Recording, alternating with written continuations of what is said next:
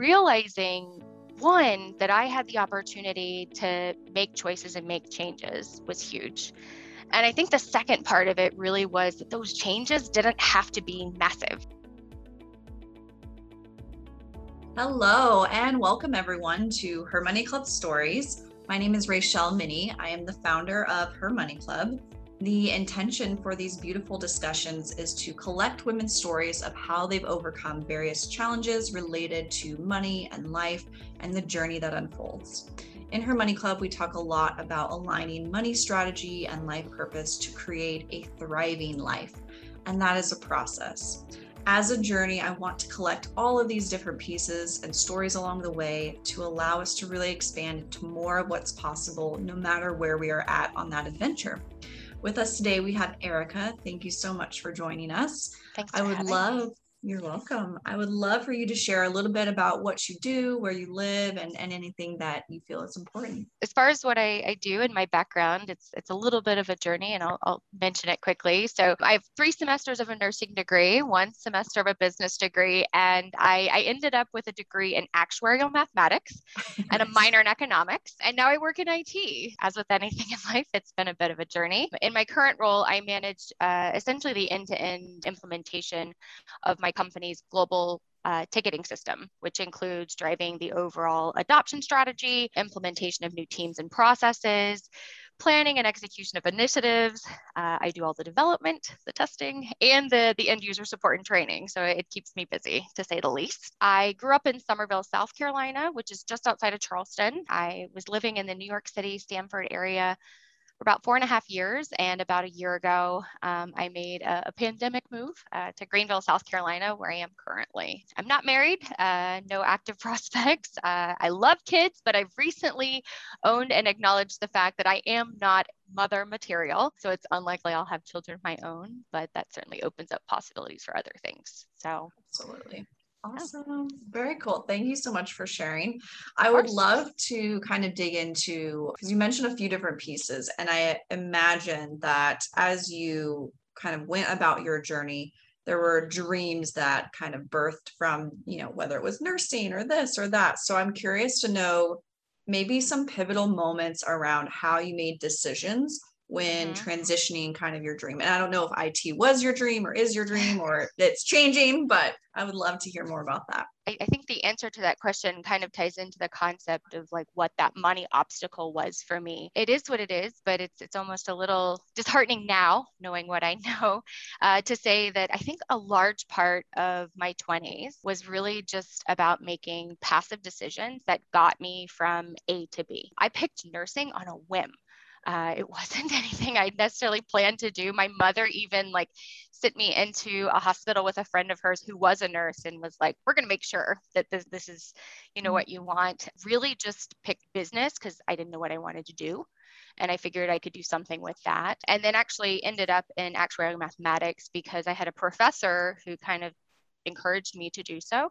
She was my professor for the business calc class and just kind of mentioned, hey, you did really well here. You should consider this. The IT move, uh, I graduated from college in 2009, which we all know wasn't like a fantastic time for employment. And I took an internship with a company local to Charleston that did mathematics software. And so I worked with uh, college professors on the implementation and the training of that software for their students and it more or less just kind of went from there. I made an active move out of that first job. Uh, the next two jobs that I took, including the one that I currently have now, more or less offers from the companies I was working with at the time. I didn't actively choose to move to New York City. It was a fantastic opportunity put in front of me, but it wasn't necessarily an active choice that I made. It was really just a choice that was presented to me and in my mind, no one would turn this down. Why should I? And so I kind of took it as what it was, and it's, it's worked out, or it, it did work out, I guess, kind of from there, if that makes sense. Yeah, absolutely. This is fascinating because I love um, diving into people's strategies around how they make mm-hmm. decisions, whether that's yeah. with money or with life, or it's usually some combination of the two. So maybe if you could break down the last transition um, for the latest offer that you had how you decided that that was going to like that was a good idea like was it the money was it the people like what are what are kind of some of the criteria things that you looked at so it's it's a kind of a funny story uh, the woman that i was working with at the time was the person that became my manager when I joined the company that I'm with now. We worked in a, I was kind of her vendor contact. She was the customer for about two years. And she said, you know, hey, we've got this position open. I want you to have it, but it's in New York City. And I literally said to her, You're crazy. I live in South Carolina. I'm not moving to New York City. and I said, But I'll think about it. And when I circled back to her, my actual response was, So I've talked to my mom about this. Mm. And it was my mom who just said to me, Listen, this might sound scary, but girl, do it. Like, mm-hmm. this is an opportunity that you don't pass up. And guess what? If you hate it, come home. yeah. Like, there's like there's there's no loss, I guess, mm-hmm. involved in making a decision that big. Uh, and so, you know, take it because you don't really know what that next step could be, given that, you know, at the time you didn't even know that this step was kind of coming your way. So it was mom. Um, you know, the money aspect too uh, wasn't a driver, which is odd because, of course, moving from South Carolina to New York, it's a huge cost of living difference. And so, you know, in the grand scheme of things, the the money that I was offered to take the job in New York City was appropriate for, you know, where I would be living but compared to the numbers that I knew in South Carolina, felt like this, you know, massive amount of, of money that was kind of coming my way. But you learn quickly, you know, that the the money changes, but the lifestyle tends to just kind of carry through. I guess my mom um, and just kind of the the encouragement from her side to take that last move. Yeah. Um, career wise. Yeah. And to know like you're not going to get stuck. Like you have power, the control to make new choices if you decide, hey, not for you. So, right exactly that's, that's, really good because i think a lot of women in our community do like get kind of stuck in the decision making process or don't really know how to transition and say yes to like amazing opportunities that come their way mm-hmm. but then also recognize that you can pivot and change that narrative too if you change your mind or or right. anything like that and the same thing along kind of the money trajectory i'm curious to know if there's any like any point in time where you have one big decision from past money decisions that mm-hmm. maybe change the trajectory of where you went in life or um, and maybe money doesn't play that role so that's mm-hmm. kind of what i'm curious about well so when i think about the biggest financial obstacle I've had to overcome. It's it's quite honestly it's not transactional. You know, I've not been in a situation where I've had a lot of like student loan debt and credit card debt I had to pay off. I haven't necessarily had to do a lot of like credit repair work. I've had student loans, I've had credit card debt, I've done it. But I think ultimately, you know, the biggest money obstacle that I've been faced with has been really with overcoming my limiting beliefs relative to my financial success. I feel like there are probably two big ones. Socially, I grew up in the South and I just assumed I was going to get married and that my financial journey was going to be a shared one. If I'm being completely honest, I probably also just assumed that whoever I married was going to manage those finances for us. And so now I'm 35, single, things have taken a little bit of a different direction, which is fine. Um, but because I kind of had that belief, it wasn't damaging in terms of like having me make decisions that weren't good, but it certainly was holding me back from making decisions that could have made things better, economically speaking. You know, I grew up a single mom, put herself through school, worked two or three jobs, raised uh, my sister and me. Um, I didn't know until I was an adult that, you know, we were right on the line of you know being at that like poverty level uh, which is a huge testament to my mother and her strength and her ability because i didn't grow up knowing. That's where we where we kind of sat. Um, you know but growing up in that i think middle class mindset really just kind of had me focused on the notion that listen you're gonna you're gonna go to college you're gonna get a job you're going to work hard you're going to be okay you know you'll retire you'll probably always have enough you're not to have this extravagant lifestyle and that's okay right? But really just kind of pushing past that notion right, has been, I think, the biggest money win, if you will. When I bought the house here in Greenville, um, it was actually my, it's so it's, it's the third house that I own. Um, I had a house in Charleston, that I bought because I didn't want to pay rent. And then when I moved to New York City as my, you know, emergency option, I kept it and rented it out. After a year in New York, um, paying rent there, I bought my second house in Stamford. Again, same concept. You know, it wasn't I wasn't actively making money moves. I was just making financially feasible, responsible choices. Mortgage better than rent. So I bought that house, continued to rent out Charleston. And then when I moved to Greenville, the confidence of renting out Charleston gave me the confidence to not sell Stamford uh, when I moved to Greenville. And when I landed here, I was like, holy cow, I have three houses. Like, yeah. and guess what? Like, I have a million dollars in assets. We downplay the fact that there's like, you know, 800 $900,000 in mortgages as well. But once I kind of, I guess, saw this million dollar asset number, I started thinking, like, what other factors are playing in here? And so I started calculating out my net worth. Mm. Um, I love numbers, they're easy for me, they make sense to me. And so I'm in Excel for hours on end thanks to the pandemic i had time to to hyper focus on that topic yeah. and what i kind of started to do was month over month i started tracking personally, just in an Excel file. And then I started extrapolating out over the next couple of years. And what I realized and and what I had in front of me as a result of this exercise was wait a minute like i'm in i'm actually in control here like if i tweak this strategy this much and mm-hmm. adjust this part of my budget by that much i will have you know however much more a year from now, five years from now, 10 years from now. And realizing one, that I had the opportunity to make choices and make changes was huge. And I think the second part of it really was that those changes didn't have to be massive. I didn't have to just keep buying houses. Right. You know, I could sort out a way to, to shift $100 from this place in my budget to that place in my budget, where here it was, you know, making me either no money or very little money to this space where it was potentially, you know, passively working more for me. I guess to a certain extent, moving to Greenville was kind of the trigger moment.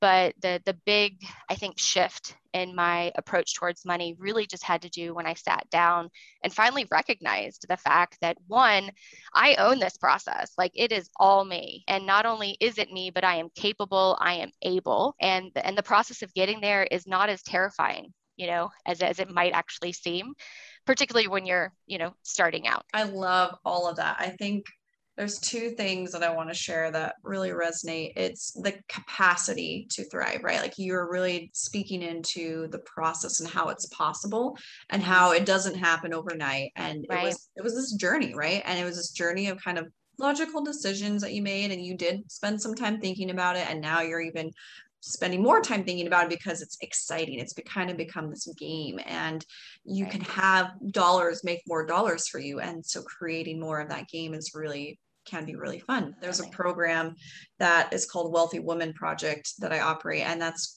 uh, kind of the journey we go through is really figuring out like it's not that crazy to want something three years from now, five years from now that a lot of people are talking about in retirement or, right. you know, some other distant, you know, and, and, when you talk retirement or 20 years, 30 years out, it feels like it's not even possible at that point. yeah. so why bother? But um, yeah, it's just so fun playing with like this notion of like becoming a wealthy woman. And that's actually an embodiment. It's not like a certain dollar amount that it happens at. So once people and it sounds like you're in the process of unlocking all of that be, come to this like fruition that wow this is actually really easy and i can mm-hmm. continue doing this and i can continue building and i'm maintaining my wealth and it's just continuing to um, grow and thrive and, and make more of what i've already created. There's so much possibility that continues to unfold with that. So i really appreciate you sharing in your words your version of that and another thing I just wanted to um, maybe support you in if you're not aware, but also forever who whoever's listening is there's a website called personalcapital.com. Mm-hmm. Have you heard of it? I Good. use it now. I still Good. have my Excel file. Yeah, I, I, I'm, I'm stuck with it, but yeah, uh-huh. no, Personal Capital has been great just to kind of help me validate. It's it's an auto update, so it's a little mm-hmm. bit easier just to kind of see things on a daily, weekly basis. I yeah. still go to my sheet monthly and just kind of because I like to see my progress, I Yep. think, in that space too. I used to work at Personal Capital. so- I saw that, yeah. so I'm a big fan. But the retirement planning tool is actually a lot more flexible for life planning, is what I would call it. So you can actually insert, like, let's say you have a goal to buy another home in two years, and then maybe another one three years later, or whatever that progression kind of looks like. All of that can be entered into you know what's labeled as their retirement planner but it's basically kind of like your excel file the inputs and outputs right? If i put this much in what's the output of that? And it's all in this um, scenario based portfolio driven view so that you can Oh. see okay how do your assets change over time? How does your cash flow change over time? How does that affect um, you know time in life that that's happening but then also identifying like if some of those assets are in you know investment accounts how do those play out right? So it takes into consideration a lot of different factors because I used to do the Excel spreadsheet thing too. And then I found personal capital. Like, okay, I don't even I do like the Excel file. Don't get me wrong. It's it's Yeah. pleasurable, but for a lot of people it's not. So having a tool where you can kind of just plan out life and do scenarios where you can like look at plan A versus plan B and compare the two um, is super, super helpful. So I'm glad you're using that tool. It's phenomenal. I'll have to check out the retirement planner piece. I'll be honest with you, I I do like the so Yeah. because I'm a person who likes numbers and likes Yeah. working with them. I mean, it sounds silly, but like Friday night, couple of hours, I can get lost in that Excel file. totally. Um, it's probably why I'm still single at 35, which is totally fine. totally. fine. Yeah. I find like passion and pleasure and, Mm-hmm. and fulfillment in working with those numbers. But that said, I fully recognize the fact that not everybody feels that way about numbers. And so having tools like that, just even on like the net worth calculation side, you know, most people don't even know where to start.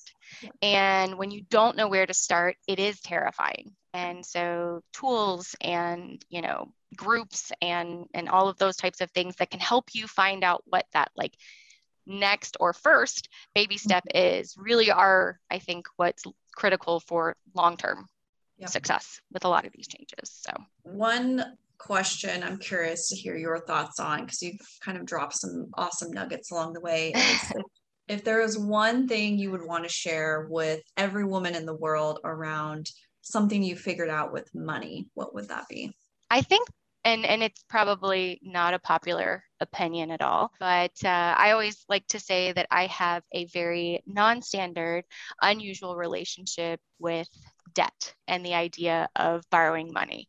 Um, you see in a lot of different groups this you know don't borrow money at all um, you know roll everything over and open a new credit card with a 0% interest you know uh, intro period those types of things. And without a doubt our primary goal should be don't go into debt and if you have to go into debt minimize the the impact minimize the interest but I feel like to a certain extent, it has created a space for women where they're just kind of terrified of the concept of leveraging debt. And I think that that's the key word.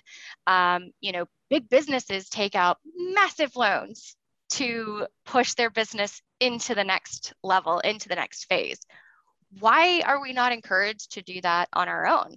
Um, and so, you know, when you're when you're looking at, you know, making that next step, um, of course, you want to make informed decisions. You want to have payback plans. You want to make sure that you are taking advantage of, you know, all of the information in front of you to identify which of those options is your best. My two big rules with it are don't go into debt for everyday things because of course that is a unhealthy relationship with it um, and if you do go into debt for an unplanned expense or a large planned expense figure out a way to pay it off quickly minimize that interest and stick to it right and you know what sometimes that planned debt is a vacation take it because again, it's a non-standard, non-conventional way to approach it. But if you take the vacation with a plan to pay it off, that's not going to have you eating, you know, cereal for breakfast, lunch, and dinner for the next five years, do it. You know, part of this journey is about getting yourself to the next level.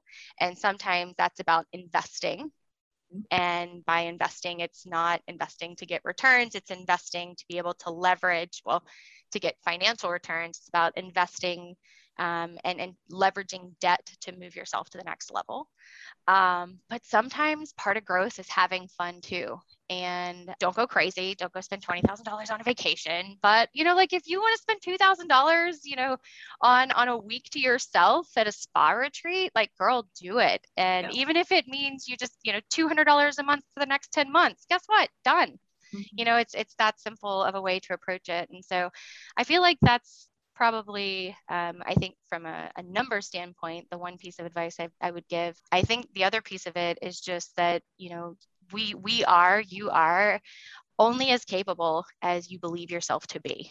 And so step back, um, look at what's holding you back from a personal standpoint. Um, you know, the thing with limiting beliefs is that you don't often create them, they're often developed like as you grow up. Um, and, you know, there are aspects of them that are great.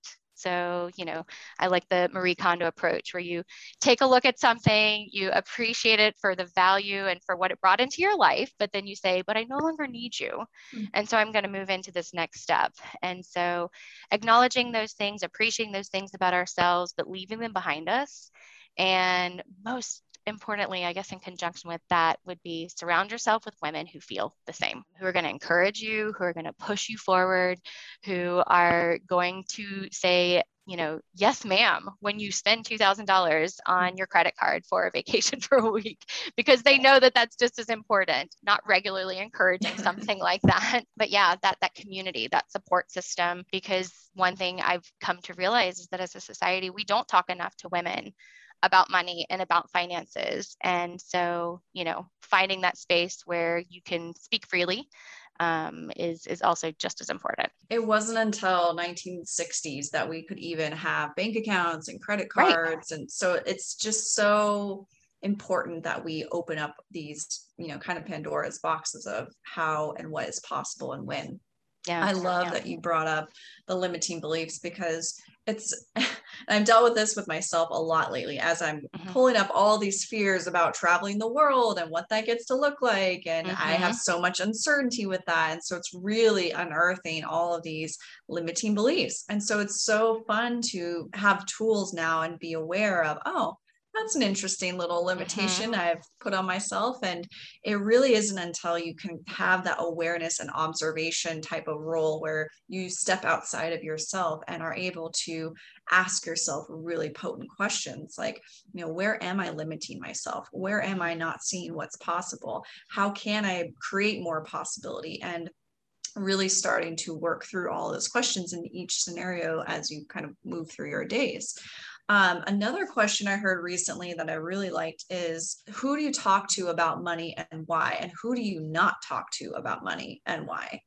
And I thought that was really interesting. Like, who, who do I not talk to about money? I can think of some people uh-huh, uh-huh. because I am very expanded around money and they are not. So I just wouldn't bring up the topic of money. But for others, it might be, well, I only talk to my family about this and I don't talk to my friends about this or whatever that dialogue is. And like the why question is like, hmm, why is that? You know, why are we not having more mm-hmm. open conversations around money and why are we not sharing more because the more we all share and you and i kind of talked about it in the beginning it's like the vulnerability side of all of this is actually where our power lies in right. sharing more so I don't know if you have any thoughts about that or experiences around that. But she has a love hate relationship with uh, this the, the notion. Um, but I talked to my mother about everything, uh, but about finances as well. You know, she and I obviously have two very different upbringings, uh, backgrounds. Sometimes she'll have to just say to me, "I can't, I can't anymore, Erica. Like you, you're making me so nervous. Like."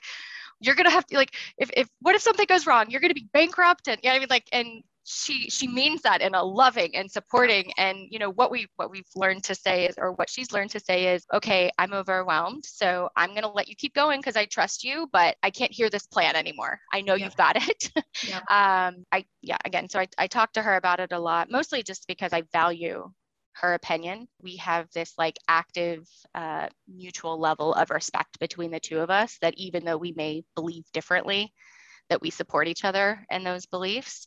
I do because it's kind of my role in the family to say the things I'm not supposed to. I do tend to bring certain things up at different like family functions, you know, but as a child, I specifically remember one occasion where I asked I think I'd asked my aunt like how much money she made. And I think I was maybe like eight or nine. Yeah. And it was, you do not ask people those questions, right? Um, because that was that was how society was. You know, that was how, you know, culturally the way that that people operated. I think one thing that you learn anytime you become passionate about anything is how to I think you use the word nuggets. I think you just like drop nuggets and you see how the other person responds. And then you either stop the conversation or you dig in and you know you find someone new that, that you can can talk to those things about. Because um, it's still very much a transition. I think not just around the notion that you know it's only been a couple of decades where you know women had the ability to actively participate in their financial uh, planning, success, etc. But from a society standpoint, overall, outside of the kind of the female bubble, if you will, talking about money, it's just it's not it's not something that's done. Um, you look at personal capital, you look at I know it's not super popular, but you look at Robinhood, you look at all of these investment apps that have opened a world that was very closed off for a very long time to everyone. And as we see those types of opportunities come up, the conversations take place, and you know we carry forward into the next stage of, of whatever society decides to, to take us into. So um, I would love to end on just any thing that you're working on. I don't know if there's projects or passion projects or anything you're working on that you'd like to share with the women um, in this journey, or and also where people can connect with you. I'm very busy with my primary source of income, which is which is important because we have to keep things moving. Um, but you know, from a personal standpoint, what I'm working on is what what does 40 look like for me um, because part of what kind of came out of my realization that i had the ability to play this active role is that in about four years just before i do turn 40 um, i'll have the opportunity to walk away from work in the sense that i need it to prepare. I will still need a job to cover expenses um, but i'll be in a position where i won't necessarily need you know the heavy retirement planning i won't need um, you know quite as much on that front which is a first step towards i guess that financial freedom concept i don't fully subscribe to fire um, oh, but I do I do read articles on it. You know, again, I'm I mean, I just told people to take vacation on their credit card. Right. So clearly, That's, girl, clearly I'm the not, same language. Yeah. clearly, I'm like not fully aligned with fire.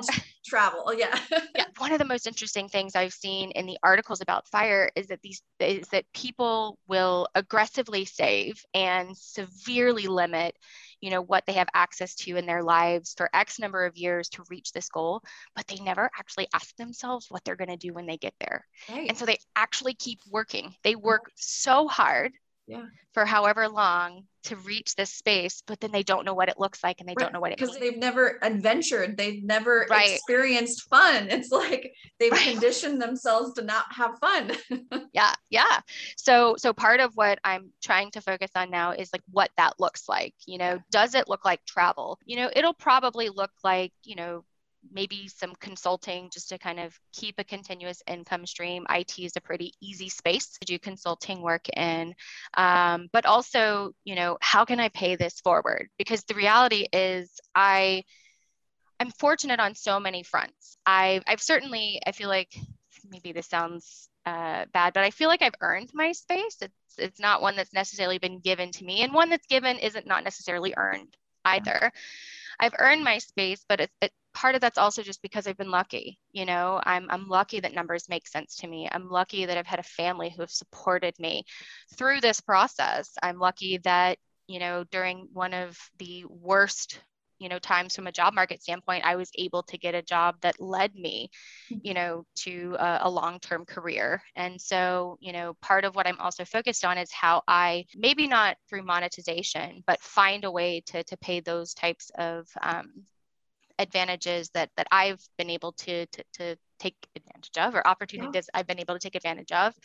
And how do I carry those forward primarily to to other women. Um, you know that's that's just kind of the, the truth around it. I've looked into maybe getting certified to do mortgage lending, not so much because I want to process loans, but I feel like the more information I have on that space, the more I'm able to enable and empower and encourage, you know, someone who thinks they'll never own a house you know to be able to do stuff like that and so um, so a lot of a lot of thinking a lot of ruminating a lot of you know thoughts around you know what that process looks like mm. um, because i certainly I do work very hard and I certainly don't want to get there and then just not have a plan and, and keep doing what I'm doing. So it feels a little selfish now to, to be so focused on like me and, and where I need to be. Um, but uh, as they say, put your mask on 1st mm-hmm. get yourself there. And once you're there, you're, you're able to help sure, many more right. people than, yeah. than, than you might have initially been able to um, while putting yours on at the same time. So yeah. Where can people find you?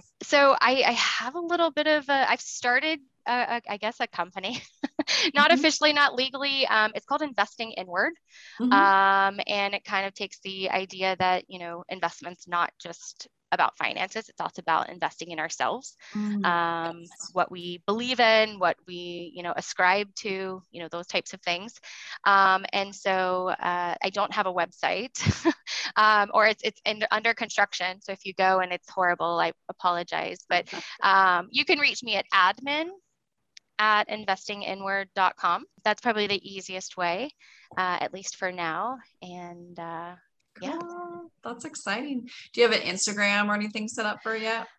I so I have Instagram. I, I did the whole Instagram, Facebook, Twitter. I think I have uh, TikTok as well. I have the domain, so I did the whole mm-hmm. setup process, but nice. I'm not actively contributing to any of it. Yeah. Um, and so it's just Work not in, in that progress. space where where. Um, but it is all uh, investing inward. So mm-hmm. I was mm-hmm. able to to find something that was that fit and was identical across all the platforms. And so yes. when it's ready, I'll be sure to let you know. Oh, yes, please do. I would love to have you back on to share as you as that journey unfolds too. So of course, fabulous. Of course. Cool. So, great. Thank you so much, Erica. You're welcome. Thank you.